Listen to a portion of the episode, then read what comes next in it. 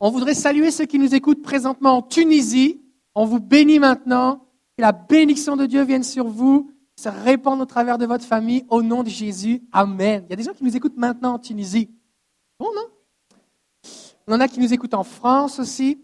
Et, euh, et c'est vraiment une bonne chose. Alors, on est béni pour cela. C'est la Saint-Valentin. Et puis, euh, j'aimerais parler. Combien on a de célibataires ici? Vous êtes célibataire, peut-être que vous avez été marié. En tout cas, vous aimeriez ça vous marier. Vous dites, moi, j'aimerais ça être marié.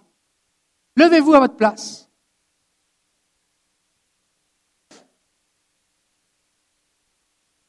Si vous dites, j'aimerais ça être marié, levez-vous à votre place. OK. OK, maintenant tournez. Tournez. OK, vous pouvez vous rasseoir. Pouvez vous rasseoir. Combien ici vous êtes mariés? Vous êtes mariés. Levez-vous à votre place. OK. Vous, vous ne tournez pas, vous regardez juste à côté de vous seulement. ok, c'est bon. Fait que, moitié, vous pouvez vous asseoir? Moitié-moitié, souvent dans les églises, on a des gens qui sont célibataires, puis des gens qui sont mariés. Des fois, on dit aux gens, alors on a un truc pour les couples, c'est que pour les couples. Comme tu n'es pas marié, tu n'as pas le droit de venir. Sauf que c'est avant de conduire que tu apprends à conduire. Fait que j'aimerais parler à tous les célibataires maintenant. Je vais commencer par les célibataires et après ça, je vais parler aux gens qui sont mariés. C'est bon? Et tout ce, que, tout ce que vous pouvez apprendre sur la vie de couple avant d'être marié, c'est bon. Vous gagnez du temps. Vous gagnez du temps. On va lire un verset dans Genèse chapitre 2, le verset 18. Le Seigneur Dieu dit, il n'est pas bon que l'homme soit seul. Est-ce qu'il y a quelqu'un qui dit Amen à ça? Il n'est pas bon que la femme soit seule. Amen. C'est le fin d'être deux. On va prier. Seigneur, on te bénit parce que tu es vivant, tu es fidèle et tu nous aimes. Et Seigneur, le mariage, c'est ton idée. Même la femme, c'est ton idée. Alors Seigneur, on prie pour qu'il y ait vraiment euh, une révélation ce matin, ta bénédiction, et que chacun reparte d'ici béni, encouragé, au nom de Jésus. Amen. Quand on est célibataire, on peut avoir tendance à se concentrer sur le fait que être seul, c'est pas bon. Et comme c'est pas bon, on peut avoir tendance à dire, donc il faudrait que je sois triste si ma condition n'est pas bonne. Il faudrait que je me morfonde, puis j'ai pas le droit d'être heureux, puis c'est plate, puis je pourrais être heureux seulement quand je serai plus seul. Ça vous est déjà arrivé de penser ça? Moi, je ne peux pas être heureux. Mes amis sont, mes amis, ma mon ami là, elle, a de la chance, elle est mariée. Lui, lui, c'est le fun, il y a une femme. Moi, je suis tout seul.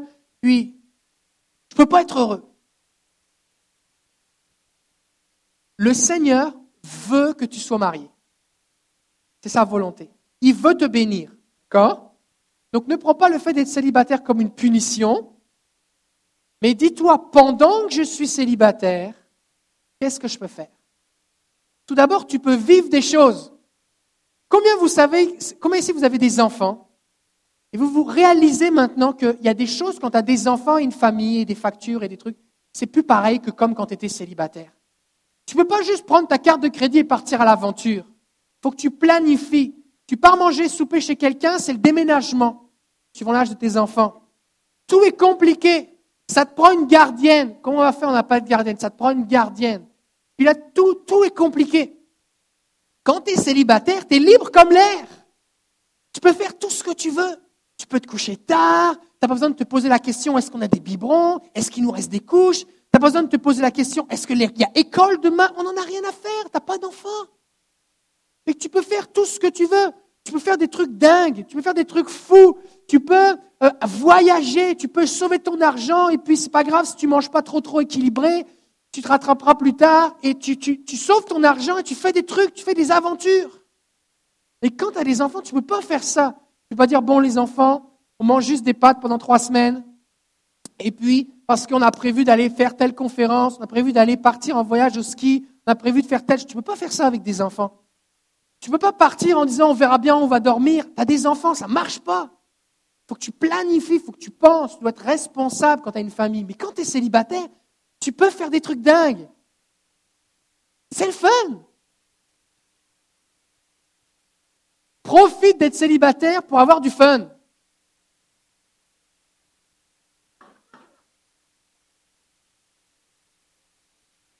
Et je ne dis pas ça ici pour dire que quand tu es marié, après la vie c'est plate. C'est pas ça que je dis. C'est juste différent. C'est juste différent. Profite de chaque saison de ta vie. Tu as 25 ans, tu pas de femme, tu pas de mari, tu n'as pas d'enfant. Bénis Jésus, vis ta vie. Je ne dis pas, jette-toi dans le péché pour être malheureux. Parce que le plaisir du péché est éphémère. Mais tu peux être heureux, t'épanouir, profites-en. Essaye des choses. Arrête de regarder des films romantiques. Arrête. Arrête. Premièrement, tu vas te faire souffrir. Youhou, si ça pouvait m'arriver.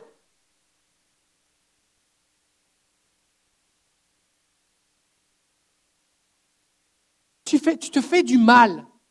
Et deuxièmement, ce n'est pas la vraie vie. Dans les films et la vraie vie, c'est deux choses différentes. Les gens dans les films, ils ont un script, on leur dit quoi dire. Les trucs se passent d'après le scénario. C'est pensé à l'avance, d'accord? Justement pour que tu sois là. Ah, c'est pas la vraie vie. Ce n'est pas la vraie vie. Et si tu passes ton temps à lire des films, à lire des livres romantiques, à écouter des histoires romantiques où tu t'imagines une illusion, le jour où l'homme que Dieu a choisi pour toi ou la femme que Dieu a choisi pour toi va se présenter, tu vas même pas le reconnaître. Parce que tu vis dans une illusion. Puis là, tu vas te marier, tu vas dire, mais pourquoi c'est pas comme dans le film? Puis là, tu vas accoucher, et ta face après l'accouchement ne ressemblera pas à la face des femmes qui ont accouché dans les films. Et tu vas dire, mais est-ce que j'ai un problème? C'est un film. Retourne-toi vers quelqu'un dis, c'est un film.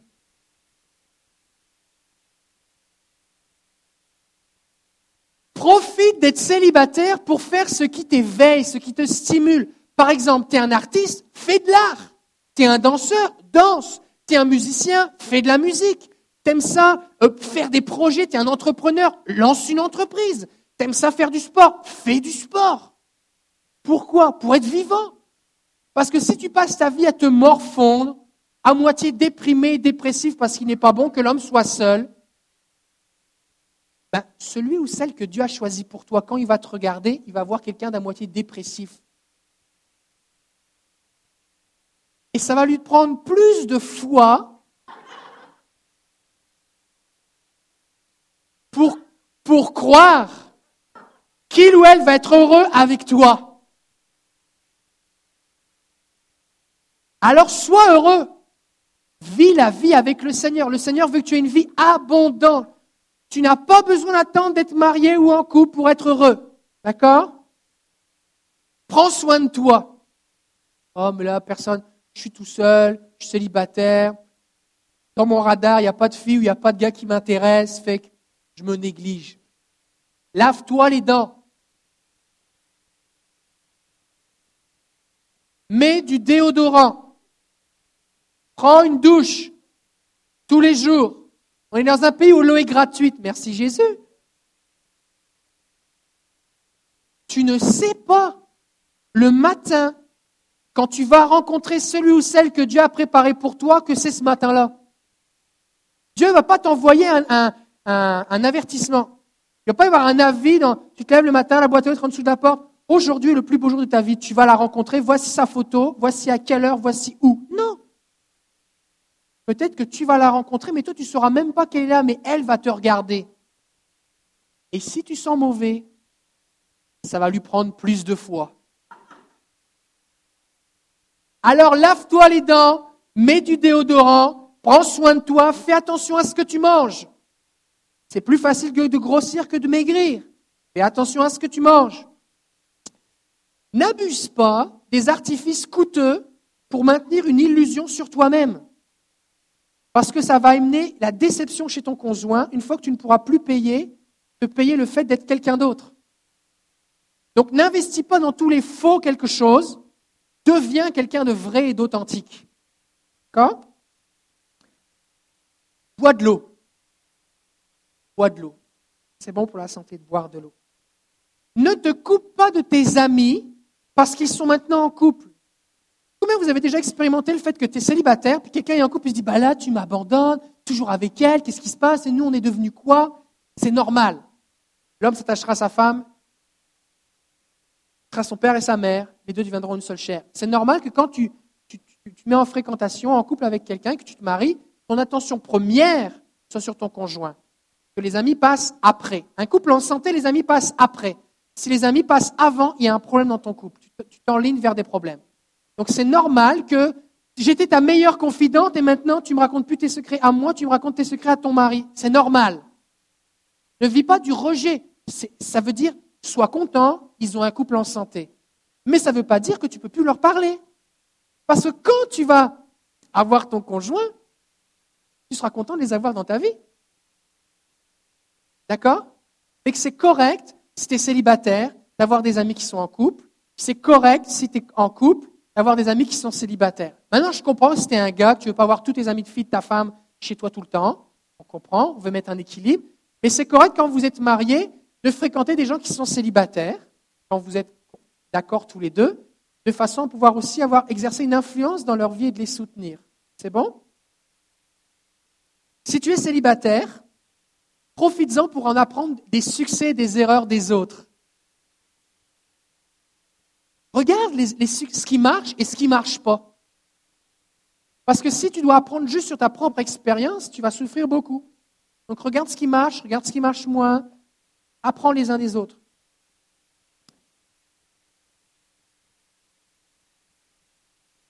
Apprends à te réjouir dans le présent. La vie, c'est maintenant. Tu n'as pas besoin d'attendre un jour que pour être heureux. La vie, c'est maintenant. Et tu dois, apprendre à te réjouir maintenant. Pourquoi? Parce que si ta joie et ton contentement dépendent de tel ou tel événement, alors tu vas rencontrer une fille ou tu vas rencontrer un gars. Ensuite de ça, tu vas dire, ah, vivement qu'on soit marié. Ensuite de ça, tu vas dire, vivement qu'on ait une maison. Vivement qu'on ait des enfants. Oh, vivement qu'on ait le deuxième, le troisième. Vivement qu'on ait une fille. Moi, j'ai trois filles. Vivement qu'on ait un garçon. Vivement que, oh, vivement qu'on soit à la retraite, vivement que les enfants aient grandi, vivement que les enfants sachent pelleter tout seuls. Puis un jour tu vas mourir et tu n'auras jamais été heureux parce que tu auras toujours attendu quelque chose. Et que si tu apprends à être heureux maintenant, qu'est-ce qui va se passer? Tu vas être une personne heureuse. Parce que la Bible dit réjouissez-vous dans le Seigneur, pas dans vos circonstances. Maintenant, avec quoi c'est plus facile de vivre? Quelqu'un de joyeux ou quelqu'un qui chiale tout le temps à moitié désespéré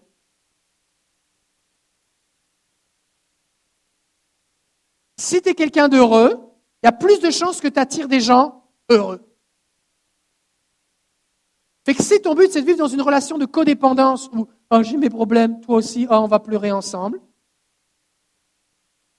c'est une chose. Mais ce n'est pas l'idéal. Le Seigneur veut que tu. Je ne suis pas en train de dire Mets un sourire sur ta face, tu vas te marier la semaine prochaine. Ce n'est pas ça que je dis. Mais réalise quand même que c'est une saison dans laquelle tu as l'occasion d'apprendre et de développer le contentement et la joie, d'apprendre à être heureux de vivre dans le présent. Tu as l'occasion de l'apprendre maintenant. Alors saisis cette occasion. Réalise que tes problèmes ne disparaîtront pas quand tu seras marié. Ah, pasteur, quand j'aurai trouvé une femme, tous mes problèmes seront réglés. C'est un film. C'est pas vrai. Si tu as un mauvais caractère, quand tu vas être marié, tu auras toujours un mauvais caractère et ta femme pleurera à cause de ton mauvais caractère. Si tu as un problème de, de pureté sexuelle, si tu as un problème avec la pornographie et que tu te maries, tes problèmes ne vont pas être réglés. Tu vas continuer d'avoir ce problème-là et ta femme va en souffrir. Sauf que quand ta femme souffre, comme vous faites une seule chair, tu souffres. Tu ne peux pas taper avec un marteau sur ta main sans avoir mal parce que tu dis c'est ma main, c'est pas moi. Non, c'est ma main. Et si ta femme souffre, tu souffres. Si tu as un problème de jalousie avec tes amis, que tu es quelqu'un de possessif ou possessive, le fait de te marier ne va pas changer ton cœur, sauf que ton mari va devenir fou. Parce que la Bible dit que la fureur, c'est terrible. La colère n'a pas de borne, mais qui peut résister devant la jalousie? La jalousie, c'est terrible. Fait que si ça t'arrive d'être jalouse avec tes amis, I ou amis eux, il faut que tu règles le problème. Parce que quand tu seras marié, ça va être pire. Il faut que tu règles tes problèmes. C'est le fun, tu n'as pas d'enfant, tu dors la nuit. Tu n'as pas de femme ou de mari à t'occuper, tu as juste à t'occuper de tes problèmes. Et le Seigneur, il veut s'occuper de tes problèmes. Il t'a sauvé, il t'a pris tel que tu es pour te changer à la ressemblance de Jésus. Il veut. Seigneur, vas-y. Vas-y, Seigneur, change-moi. Transforme-moi. Seigneur, je vais prier. Je vais avoir de la délivrance. Faire un saut de Je vais lire la Bible. Je vais faire du soaking. Tremper dans la présence de Dieu. Seigneur, donne-moi des visions, des rêves. Je vais demander à des gens de prier pour moi. Seigneur, transforme-moi. Je vais aller à des conférences. Je vais lire des livres. Je veux changer. Change-moi, Seigneur. Parce que plus je vais être changé, transformé, plus je vais gagner du temps dans le mariage. Parce que le mariage, c'est une école qui nous transforme. La Bible dit que le fer aiguise le fer. Et si le fer est déjà aiguisé, ça fait moins mal. On souffre moins longtemps. Donc plus tu vas te laisser changer, transformer, moins tu vas arriver dans ton mariage avec des bagages du passé. Par exemple, tu es célibataire, tu as eu des peines de cœur. Peut-être que tu as couché avec quelqu'un, une ou deux, trois personnes. Peut-être que ton cœur est brisé. Peut-être qu'il y a des choses que tu traînes du passé. Règle tes problèmes. Et je ne suis pas en train de te dire fais-le toi-même. Mais s'il faut que tu pardonnes, pardonne. Parce que si tu es dans l'amertume et la rancœur, et que tu manges le poison de la rancœur tous les jours de ta vie, et que tu rencontres quelqu'un, tu vas être une personne aigrie qui rencontre quelqu'un. Il faut que tu sois guéri. Parce que sinon, ce qui va se passer, c'est que ton futur conjoint, conjointe, à chaque fois, vous pouvez mettre l'homme et la femme, ça marche pour les deux. Hein. ben, il va dire ou faire des choses qui vont te rappeler des choses du passé, tu vas exploser, alors qu'il y est pour rien. Elle y est pour rien. Il faut que tu guérisses dans ton cœur. Trouve des outils. Seigneur, change-moi. Oui, mais ça, ça fait mal, je ne veux pas en parler. Ben justement, si ça fait mal, Justement si tu ne veux pas en parler. Justement si tu n'en as parlé à personne. Parce que si tu n'en as jamais parlé à personne, ça veut dire qu'il y a un secret dans ton cœur. Sauf que quand tu te maries avec un gros secret et que tu n'en as jamais parlé à personne avant, il est probable que tu n'en parles même pas à ton conjoint. Et qu'il ne comprenne pas pourquoi tu réagis de cette façon-là, parce que tu as un secret. Et lui, comprend juste pas. C'est le coup classique de la jeune femme qui a vécu un abus sexuel, puis son mari est tout content, il se marie, et chaque fois qu'il la touche ou qu'il veut la prendre dans les bras, elle, devient en colère. Et lui, il ne sait pas pourquoi. Il comprend pas. Il sait juste pas. Et elle ne lui dit pas parce qu'elle l'a dit à personne, parce que le problème n'est pas réglé. Et je comprends bien que quelqu'un qui a vécu un abus sexuel, c'est une victime. Mais tu n'es pas obligé de rester une victime tous les jours de ta vie. Le Seigneur veut te guérir. Il est venu libérer les captifs et les opprimés. Jésus veut guérir ton cœur. Alors profite de ce temps où tu es célibataire pour régler tes problèmes avec Jésus. Demande de l'aide. Demande de l'aide. Trouve quelqu'un de confiance. On peut vous aider. Lis des livres pour changer tes pensées. Passe du temps avec Jésus. Ouvre ton cœur. Pleure ce que tu dois pleurer. Jésus, change-moi. Et tu vas arriver dans ta relation changée. Parce que Dieu veut recommencer à zéro. Dieu peut te redonner une virginité émotionnelle et même physique. Il est fidèle. Passe du temps avec Jésus. S'il y a bien un temps où tu as du temps pour passer avec Jésus, c'est quand tu es célibataire. Moi, ce que j'ai remarqué, c'est que depuis que je suis étudiant, le temps que je peux passer avec Jésus diminue il diminue. Comment si vous êtes parent et vous avez remarqué ça aussi? Chaque fois que tu rajoutes quelqu'un dans ta vie, il faut que tu sois en relation avec lui. Et si c'est quelqu'un qui est dépendant de toi, comme un enfant, eh bien, il faut que tu es responsable. Donc, il faut que tu t'en occupes. Ça prend du temps. Et tu en rajoutes un, tu en rajoutes deux, tu en rajoutes trois, tu en rajoutes quatre. Au bout d'un moment, tu n'as plus de temps. Parce que ta semaine, votre journée a 24 heures, mais quand tu vas être marié, ta journée aura encore 24 heures. Quand tu auras un, deux ou trois ou cinq ou dix enfants, elle aura encore 24 heures. Donc tu auras juste moins de temps pour toi. Tu veux faire des nuits de prière? Tu veux écouter Jésus, rester dans sa présence, à rien faire? Tu peux le faire quand tu es célibataire. Tu veux te lever super tôt, et après ça, dans la journée, tu marches au radar. C'est pas grave, tu n'as pas d'enfant. Fais-le. Passe du temps avec Jésus. Pourquoi c'est important? Parce qu'il faut que tu bâtisses une fondation. Dans chaque saison de la vie, on a des, responsabilités, un emploi du temps différent. Et des fois, les gens disent Ah, mes enfants grandissent, je peux passer plus de temps avec Jésus. Ah, maintenant, je suis à la retraite, je passe, je passe 5 heures par jour à prier, lire ma Bible, c'est merveilleux. Quand je travaillais tout le temps avec les enfants, je ne pouvais pas faire ça, mais maintenant, j'ai du temps en masse. Je me rattrape. C'est bon? Il faut s'adapter. Sauf que si tu n'as pas établi une fondation dans la présence de Jésus, et que tu viens rajouter le stress et la pression de la vie, des responsabilités, le travail, la maison, les enfants, qu'est-ce qui va se passer? Comme tu n'as pas de fondation, le Seigneur, ton cœur, ça va prendre le bord, ça va disparaître. Et tu n'arriveras pas à 30 jusqu'au temps où, oh maintenant j'ai du temps. Et je ne suis pas en train de dire que la vie de famille, c'est une apnée spirituelle. Je ne suis pas en train de dire que, ok, je me marie, remplis-moi Seigneur, j'en ai pour 25 ans. J'ai marié les enfants. Ah, merci Jésus, tu m'as soutenu. C'est pas ça la vie. C'est pas ça la vie, d'accord? Mais j'ai besoin d'une base, j'ai besoin d'une fondation.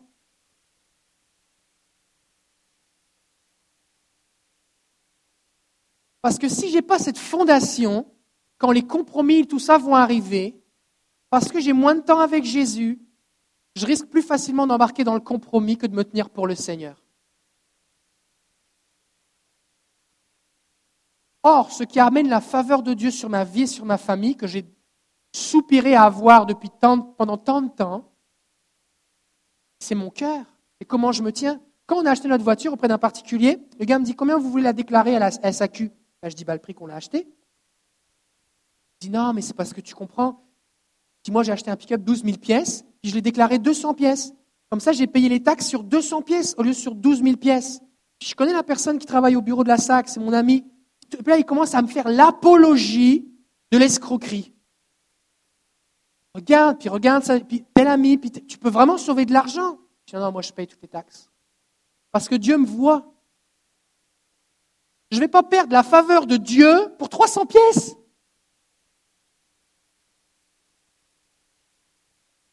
Les gars me poussaient, me poussaient. Au téléphone, tout ça, finalement, il me dit, ah, puis t'es sûr, puis non, moi je paye, moi je paye les taxes. Et que là, la femme au bureau, elle dit Bon, puis vous avez vendu le véhicule combien? Puis là, ils se connaissaient tous les deux. J'ai dit le prix, c'est ça qu'on l'a vendu. Elle me dit le montant. Puis je sais que si j'avais fait ce qu'il avait dit, peut-être j'aurais pu sauver 300 pièces là. Et le chèque qu'on avait couvrait les taxes. Dieu avait prévu les taxes. Il faut apprendre à se tenir droit pour le Seigneur. Développe une fondation avec Jésus. Nourris-toi de sa parole. Pourquoi? Parce que quand on est marié, qu'on a des enfants, on doit prendre plein de décisions. Est-ce que ça vous arrive de devoir prendre des décisions? Tu dois prendre des décisions, mais tu n'as pas beaucoup de temps pour réfléchir. Tu dois prendre des décisions, mais tu aimerais être plus reposé pour prendre ta décision. Sauf qu'il faut que tu prennes la décision pareille. Et tu as besoin de sagesse. Comment le jeune homme euh, dirigera son sentier? D'après sa parole. Ta parole est une lampe à mes pieds. Et tu n'as pas toujours le temps, quand tu vas te marier, avoir des enfants, de faire des grandes études bibliques. Tu as besoin d'emmagasiner, de planter, de semer, de, remplir ton cœur de la parole de Dieu. Comme ça, le Saint-Esprit, dans ta vie, va pouvoir venir puiser dans ce que tu as emmagasiné. Et encore une fois, je ne suis pas en train de dire de, lis ta Bible avant d'être marié, arrête de lire ta Bible, quand les enfants sont partis, recommence. Ce n'est pas ça que je dis. C'est juste que tu as l'occasion, en étant célibataire, de plonger dans la parole.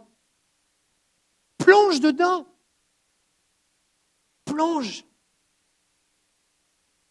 Apprends à connaître la voix de Jésus.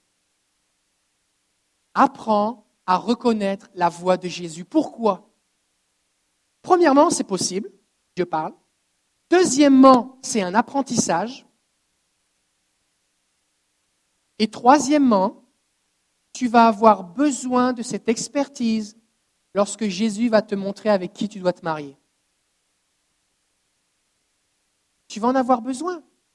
Et régulièrement, des gens viennent me voir qui prient pas, qui lisent pas la Bible, passent pas de temps avec Jésus, sont étrangers de la présence de Jésus. Jésus leur apparaîtrait, passerait devant et dirait C'est qui ça Bonjour monsieur?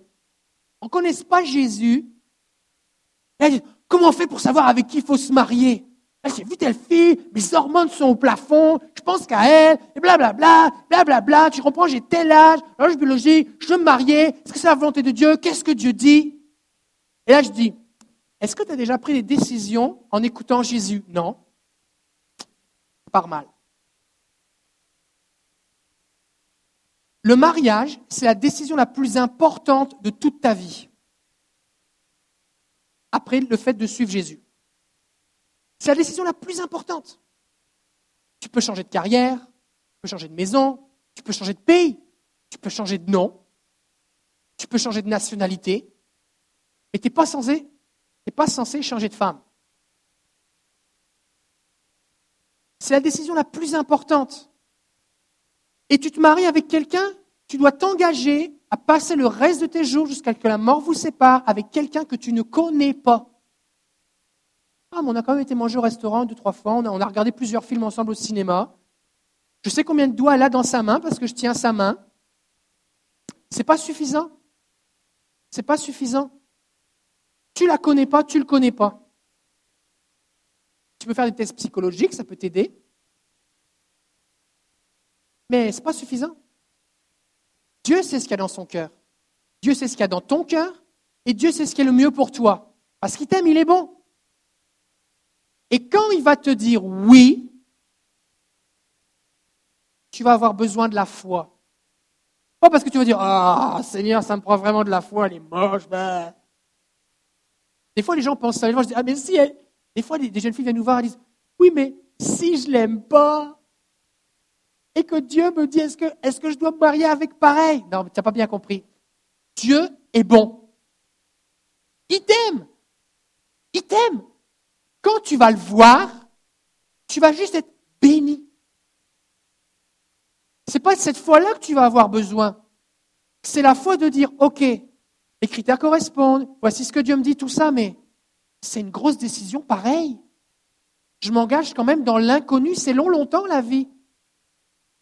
Comment est-ce que je peux faire confiance au Seigneur? Parce que j'ai bâti un historique de confiance. Combien si vous avez un historique de crédit? Vous avez entendu cette histoire d'historique de crédit. Peut-être vous êtes au pays depuis pas longtemps. On vous a dit, il faut que tu bâtisses un historique de crédit. Prends-toi une carte de crédit, tu la payes tout le temps. Comme ça, tu montres à la banque, que tout le monde sache que toi, tu es quelqu'un qui a une parole, tu payes tes factures. Et tu développes un historique de crédit. Et la banque, quand elle te voit, te fait confiance. Parce que chaque fois qu'on t'a prêté de l'argent, tu l'as rendu il y a un historique de crédit.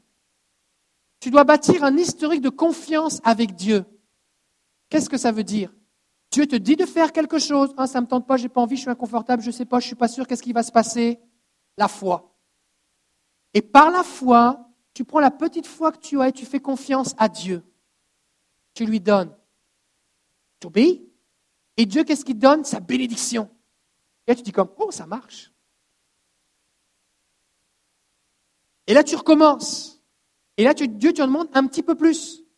Mais tu t'appuies sur l'expérience que tu as fait avant. Tu dis, oh, ça marche. Et Dieu te bénit. Ça fait qu'au bout d'un moment, tu arrives à prendre des décisions importantes en t'appuyant sur ce que dit la Bible et sur ce que dit Dieu. Tu as appris à reconnaître la paix de Dieu dans ton cœur. Tu as appris à reconnaître la sagesse de Dieu. Tu as appris à reconnaître comment Dieu te parle. Tu as appris à être sensible à ses avertissements tu as appris à reconnaître le nom de Dieu. Le nom N-O-N. Et tu as appris à accepter le nom de Dieu, N-O-N. Et tu as appris que quand Dieu dit non, c'est parce qu'il a quelque chose de mieux. Parce qu'il est bon. Et tu as appris que, que, quand des fois Dieu, tu voulais que Dieu dise oui et il a dit non et tu l'as accepté son non et tu as vu de quoi il t'avait protégé. Tu as vu de quoi il t'avait gardé. Tu dis oh merci de m'avoir dit non.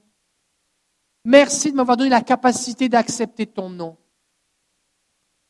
Ce qui fait que quand tu arrives pour te marier et que cette fille merveilleuse ou ce gars super se présente à toi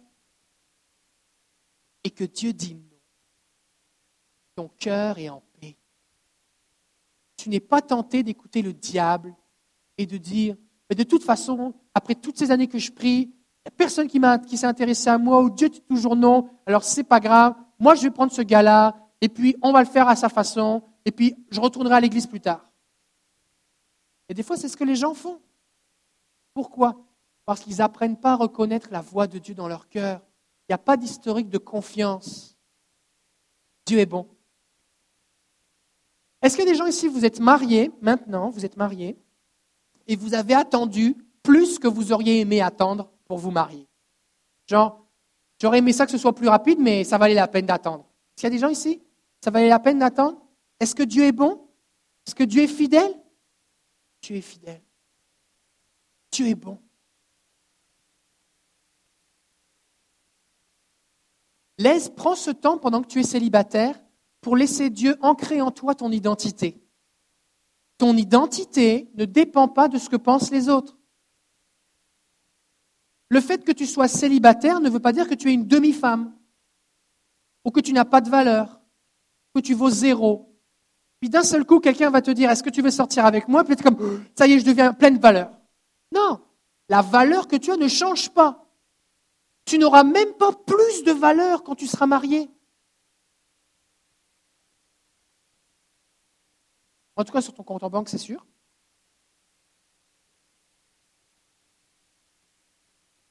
Ta valeur ne dépend pas de savoir si tu es en couple ou pas. D'ailleurs, même s'il y a des gens ici qui sont divorcés ou veufs, votre valeur n'a pas diminué. Parce que votre valeur, c'est quoi? C'est ce que Dieu dit. Et ce qui va te permettre de marcher avec assurance dans la vie, c'est de connaître ton identité. Et ça, c'est Dieu qui le dit, c'est la parole de Dieu. Maintenant, si tu connais ton identité et que quelqu'un vient essayer de te séduire, Juste le fait qu'une personne te dise un compliment ne te fera pas tomber dans ses bras. Combien de jeunes filles, on en a entendu parler récemment dans les médias, sortent d'un foyer de la DPJ ou sont dans une situation intérieure brisée, et n'importe qui leur dit T'as de beaux yeux, t'es belle, je t'aime. Oh Jamais personne ne me l'a dit. Et que maintenant tu vas aller sur la rue, tu vas être prostituée. Pas de problème, tu m'as dit que je t'aimais. Tu m'as dit que tu m'aimais, c'est correct. Des fois, on voit des couples qui se mettent ensemble, on se dit, mais sûr? Tu as besoin de connaître ton identité. Des fois, il y a des gars qui se marient avec des femmes, comme la femme est là et le gars est là.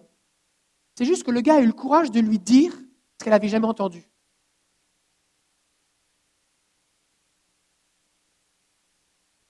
Connais ton identité. Prends du temps pour t'instruire, te développer.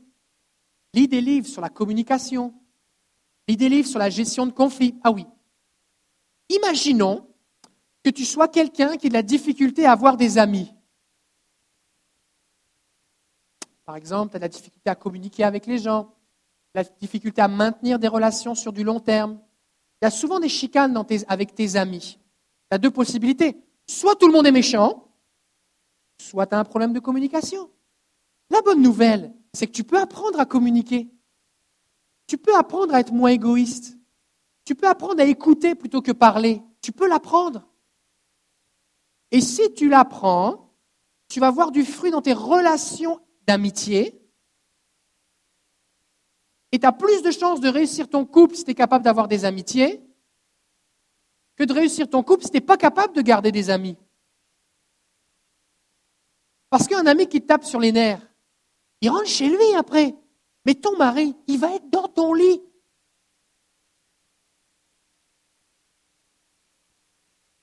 Tu vas avoir sa face quand tu manges, quand tu te lèves, quand tu te couches. Fait que si tu es du genre à bouder pendant six mois, ça va être long.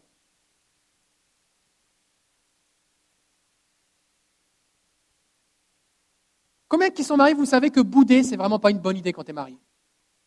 Abandonne, abandonne, renonce au boudin, renonce. Mange le boudin, mais ne fais pas le boudin. Connais ton identité, tu n'es pas un boudin. Tu es un enfant de Dieu, tu peux apprendre à communiquer, à parler, à discuter. C'est le fun, hein? Peut-être que tu es un homme et tu n'as pas eu de sœur.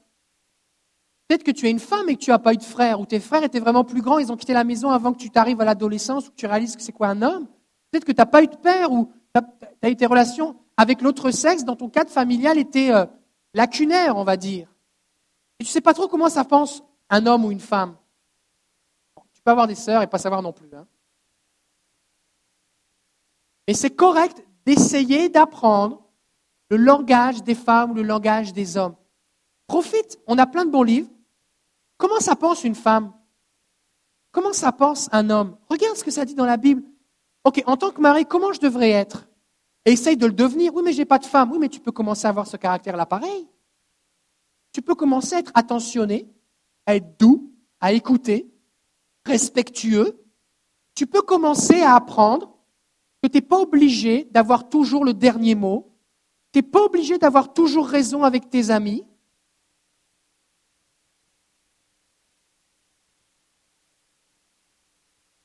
Parce que quand tu vas être marié, tu ne vas pas toujours avoir raison.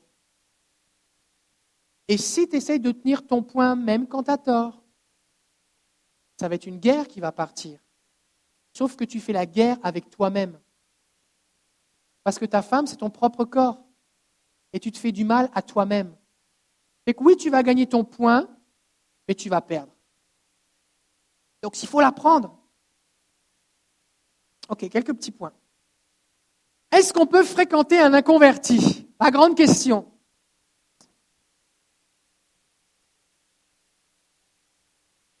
La réponse, en grec et en hébreu, en français courant, et à travers toute l'histoire de l'Église et du peuple de Dieu. Et non. Non. Dada, no, non. Nine. Pourquoi? Pourquoi Dieu dit tu ne peux pas fréquenter quelqu'un qui n'est pas un enfant de Dieu? Parce que Dieu est bon, il t'aime et il veut que tu sois heureuse. Il veut que tu sois heureuse, c'est ça la raison. Il n'y en a pas d'autre. Alors qu'est-ce qui se passe quand je fréquente un inconverti que je suis chrétien? Il y a plusieurs cas de figure. Premièrement, je trouve ça long, je me consacre à Jésus, je prie, puis là, je suis une fille, puis il n'y a pas de gars dans mon église. Je suis un gars, il n'y a pas de fille qui m'intéresse. Je suis dans une petite église, je suis dans une grande église, peu importe en tout cas, je ne l'ai pas trouvé. Je trouve le temps long, et là, au travail, au cégep, à l'université, dans mon quartier, il y a ce gars qui est tellement gentil, qui est tellement mignon, il est intelligent, il est attentionné. Pas, pas comme l'autre espèce d'épée qui est dans l'église, qui a essayé de m'approcher la dernière fois.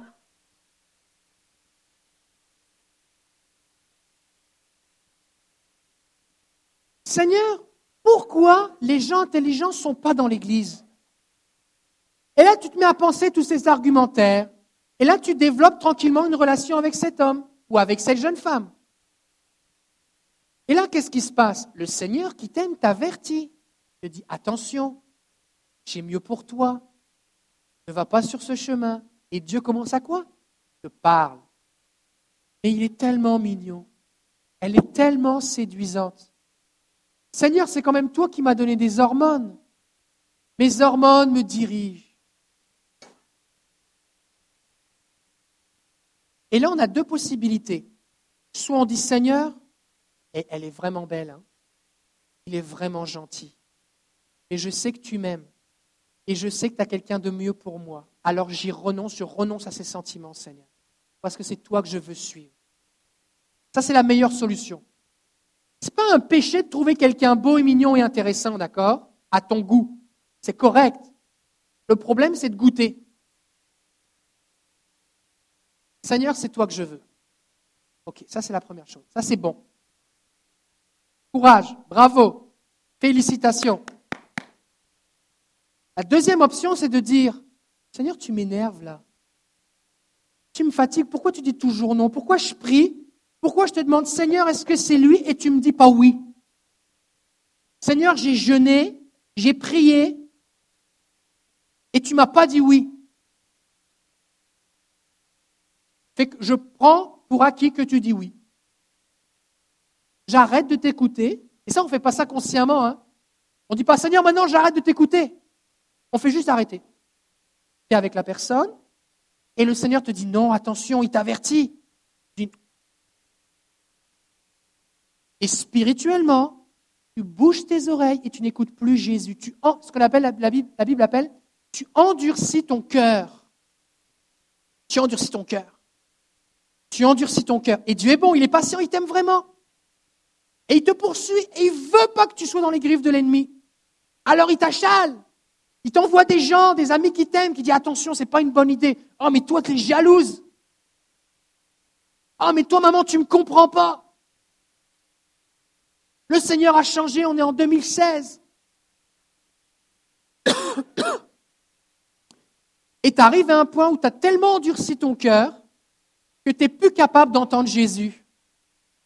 Et tu te retrouves dans ce qu'on appelle la fausse paix. Ah mais pasteur, j'ai la paix. C'est pas la paix, ton esprit est mort. Ta conscience est morte. Tu l'as tellement étouffé, bâillonné, ligoté dans un tiroir qu'elle peut plus parler. Fait que tu es en paix Pasteur, on couche ensemble, mais je suis en paix, je suis tellement en paix. J'ai la paix du Seigneur. C'est pas la paix, c'est la mort.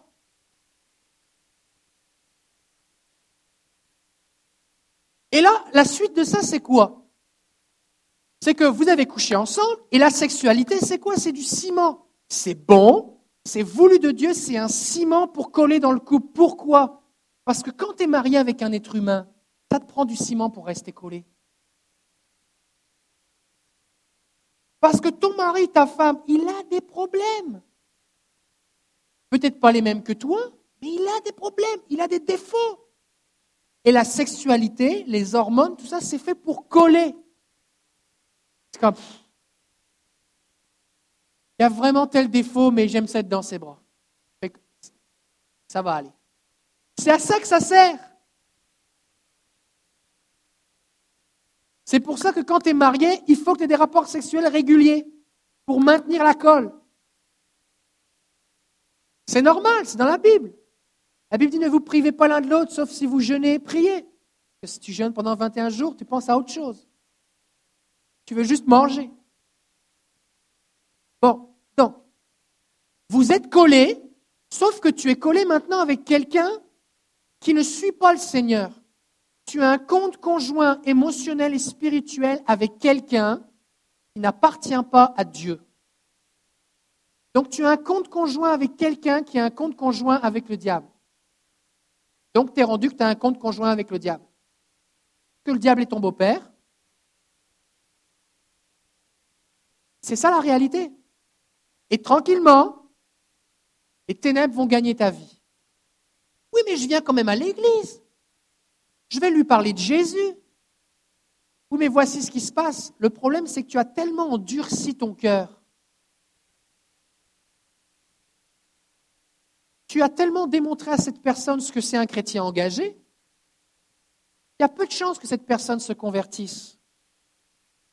Mais qu'en général, qu'est-ce qui se passe? Merci beaucoup. En général, qu'est-ce qui se passe? Oui, mais je vais le convertir. Finalement, il ne se convertit pas. Mais on est collé. Oui, mais lui, il ne veut pas venir à l'église. Mais moi, j'ai envie, mais on est collé. On est collé. Fait que lui, il ne veut pas. Bah, je suis obligé de suivre. On est collé. Pourquoi? Parce que si je décide de faire quelque chose de contraire à ce que lui ou elle veut, il faut que je casse la colle, ça va faire mal. Ça va faire très mal d'être cassé, déchiré, brisé. Ça va faire mal. J'ai pas envie de souffrir comme ça. Vu que j'ai déjà endurci mon cœur et que je suis déjà mort spirituellement, Je préfère garder la relation plutôt que de la casser pour Jésus. Et c'est ce qui se passe régulièrement qu'on voit des jeunes hommes et des jeunes femmes, jeunes ou moins jeunes, qui finalement quittent les voies du Seigneur parce qu'ils se sont attachés à quelqu'un. Donc la bonne réaction, c'est quoi? Seigneur, je renonce à ces sentiments. Oui, mais je connais quelqu'un, pasteur.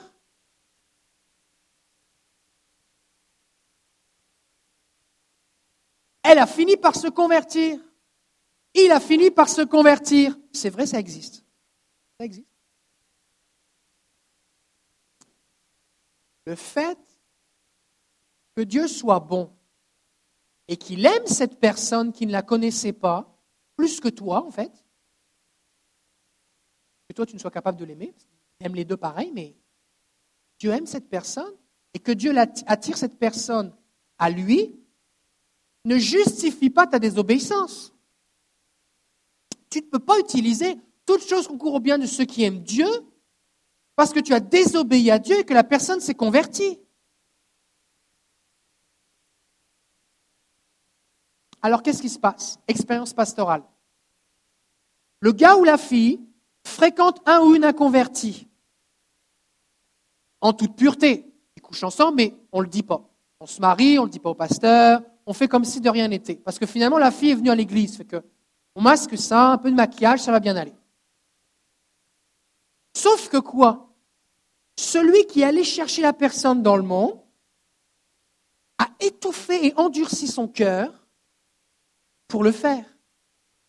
Et le fait que la personne se convertisse, et elle bien sincèrement, oh Jésus existe, c'est merveilleux, je me donne à Jésus. Elle, on ne peut rien lui reprocher. On ne peut même pas lui reprocher d'avoir couché avec quelqu'un en dehors du mariage. C'est comme ça qu'elle vivait. Pour elle, c'était la normale. Le problème, c'est que le chrétien ou la chrétienne, à l'intérieur de lui, la conversion de la personne est vue comme la faveur et l'approbation de Dieu sur la désobéissance. Et ça vient intérieurement justifier, j'ai bien fait de désobéir. Et ça vient rentrer dans ta tête qu'il y a la Bible et il y a les exceptions qui confirment la règle. Et quand ça ne fait pas mon affaire, je m'arrange avec mes affaires et Dieu va s'arranger avec les siennes. Du coup, il n'y a pas de repentance. Il n'y a pas besoin de repentance. Tout va bien. Ce qui fait que je ne me suis pas repenti. À aucun moment j'ai dit ce que j'ai fait est mal. Et à aucun moment je ne vais me détourner de cette mauvaise voie. Et donc je vais continuer ma vie chrétienne avec un nouveau partenaire. Oui, on va être marié, qui est chrétien ou chrétienne. Sauf que dans mon cœur, c'est la mort, c'est l'endurcissement, il n'y a pas eu de repentance. Et là, on voit des gens que celui qui était dans le monde est en feu et celui qui était chrétien, lui, est comme euh, aux soins intensifs, respiratoire spirituel, sous-respirateur spirituel, plus de crainte de Dieu, l'orgueil, après tout, je fais ce que je veux, ça marche. Et au final, tu te retrouves à ce que celui qui n'était pas, celui ou celle, qui n'était pas chrétien, traîne comme un boulet celui qui était chrétien.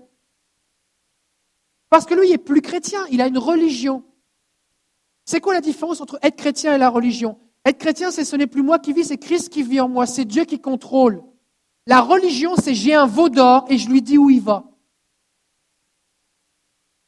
La vie chrétienne, c'est Dieu qui a le contrôle. La religion, c'est moi qui le contrôle.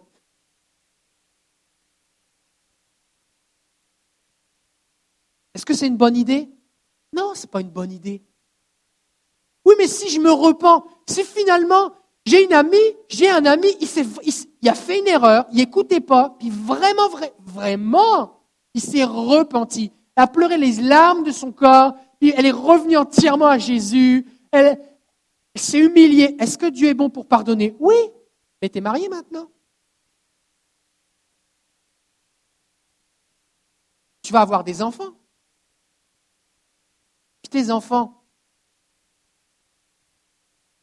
bah, ils vont avoir un papa qui suit Jésus et une maman qui ne suit pas Jésus, ou vice-versa. Et qu'il y aura ce que dit papa et ce que dit maman, tu choisis. Puis quand tu vas dire à tes enfants, attache-toi à Jésus, ils vont dire, ben maman, qu'est-ce que tu as fait? Et tu vas souffrir, pas que Dieu te punit, mais tu vas souffrir de la juste conséquence de tes actes.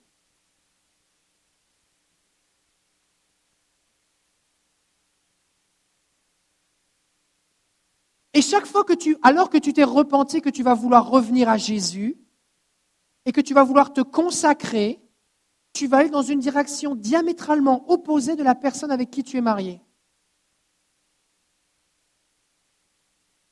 Et tu vas souffrir. Et des fois, ça arrive que des gens se marient et ensuite rencontrent Jésus. Ça arrive souvent. Tu ne connais pas Jésus, tu vis ta vie, d'un seul coup, tu apprends à connaître Jésus. Des fois, les deux se convertissent, des fois seulement un sur deux. Et il y a cette tension, cette difficulté. La Bible dit même que si celui qui n'est pas chrétien veut, divorcer à cause de la foi de la chrétienne ou du chrétien, alors le chrétien ou la chrétienne est libre. Parce que la tension est telle que c'est quelque chose qui peut arriver. Ce n'est pas ce que le chrétien doit chercher, mais c'est ce qui peut arriver, dans le sens que tu n'as pas le contrôle de maintenir ton couple malgré tous tes efforts que tu vas faire, parce qu'il y a cette tension, c'est difficile, ça demande la grâce de Dieu, la prière et avoir des sacrifices, c'est pas facile. Maintenant, si tu es célibataire et que tu es en train de penser que peut-être ce serait une bonne idée, parce qu'après tout, elle est bien gentille, il est bien gentil, c'est une mauvaise idée. C'est une mauvaise idée. Et Dieu ne fait pas ça parce qu'il aime ça te donner un don de célibat parce qu'il est cruel ou qu'il veut te voir souffrir. Dieu ne veut pas que tu fasses une dépression. Dieu t'aime. Et il veut te protéger de toute cette souffrance.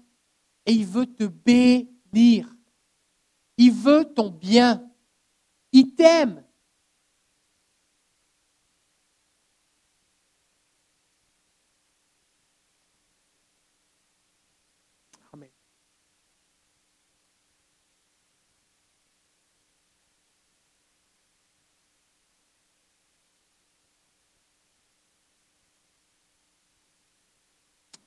Reste un dernier point. Je ne ferai pas celui sur les couples la semaine prochaine. La semaine prochaine, c'est Joy Johnston, la semaine d'après. La sexualité. Est-ce qu'on peut essayer avant le mariage? Oui, mais là, imagine, on se marie, on arrive au lit et ça ne marche pas. Marche pas.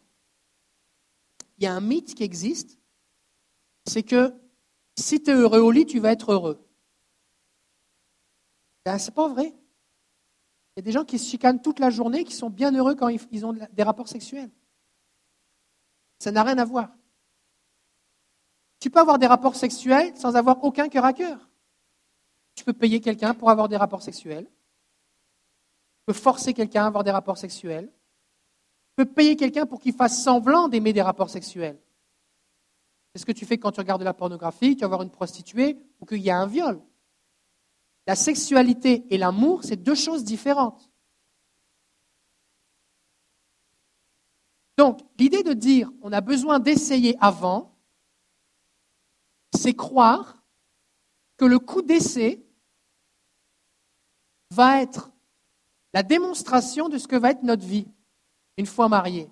Et ce n'est pas vrai. Parce que dans les films, ce qu'on te dit, c'est que il suffit juste que tu trouves quelqu'un de l'autre sexe et que tu te retrouves dans un lit et c'est le feu d'artifice. Et la réalité, c'est quoi? La réalité, c'est que la sexualité, c'est comme apprendre à jouer du violon. Est-ce qu'il y a des gens qui jouent du violon ici? Lily n'est pas là aujourd'hui, le Guatemala. Le violon, c'est compliqué. Tu peux avoir un Stradivarius à 300 000 ou 400 000 dollars ou 1 million de dollars, ça existe. Mais si tu t'en joues avec des gants de boxe, il y a peu de chances que tu sortes une mélodie ou une symphonie. Et la sexualité, c'est un apprentissage entre deux personnes dans un cadre sécuritaire. La complicité, l'intimité, c'est quelque chose qui se développe. Apprendre à se connaître, c'est quelque chose qui se développe. un essai ne démontre pas comment ça va être par la suite. Il vaut mieux que tu sois avec la personne qui garantit le cadre sécuritaire et l'atmosphère d'amour et de tendresse et l'atmosphère d'apprentissage qui va te permettre d'avoir une sexualité épanouie, Plutôt que d'être avec quelqu'un qui est concentré juste sur la sexualité, qui a des techniques, qui va te mépriser, qui ne va pas te respecter, qui va te tromper, qui va te mépriser, qui ne va pas te valoriser, qui va marcher loin du Seigneur.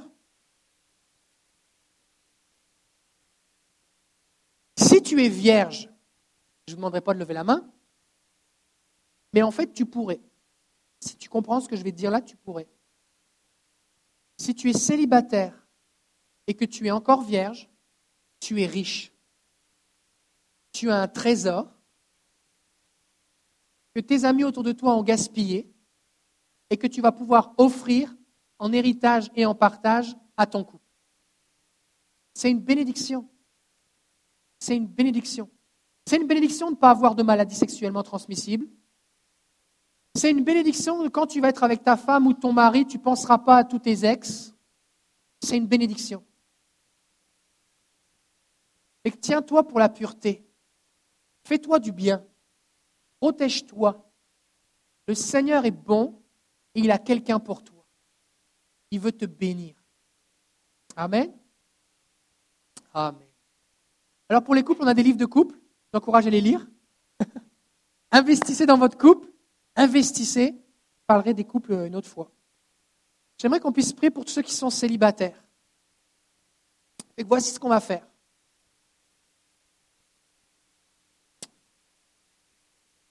Ok, si vous êtes célibataire et que vous voulez recevoir de la prière, je vais vous demander de vous approcher sur le devant. On va mettre les gars ici et les filles ici. Pourquoi? Parce que c'est des gars et des filles qui vont aller venir prier pour vous, d'accord? Et si vous êtes un homme, vous êtes célibataire, je vous demande de venir ici. Si vous êtes une femme, vous êtes célibataire, vous pouvez venir ici. Peu importe votre âge, que vous soyez veuve, vous divorcez, vous voulez vous remarier, euh, peu importe, simplement approchez-vous, on va prier maintenant.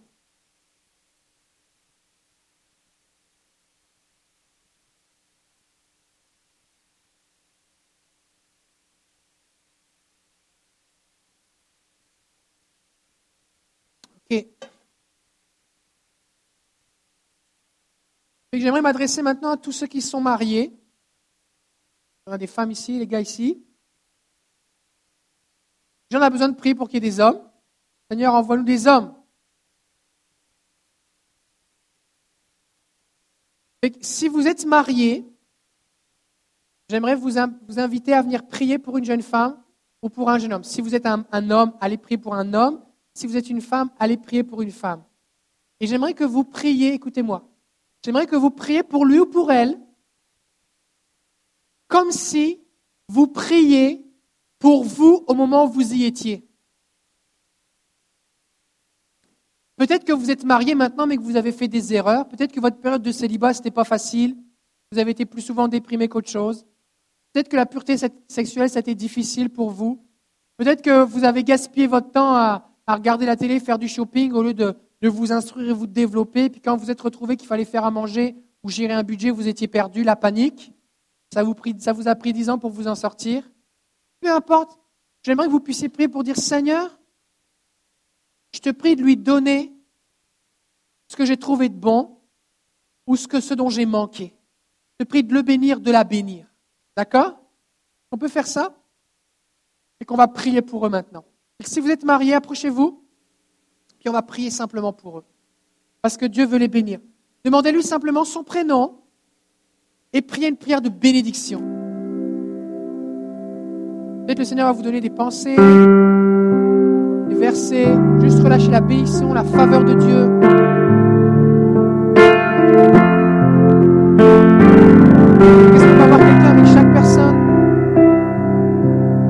besoin encore de 3-4 hommes qui s'approchent.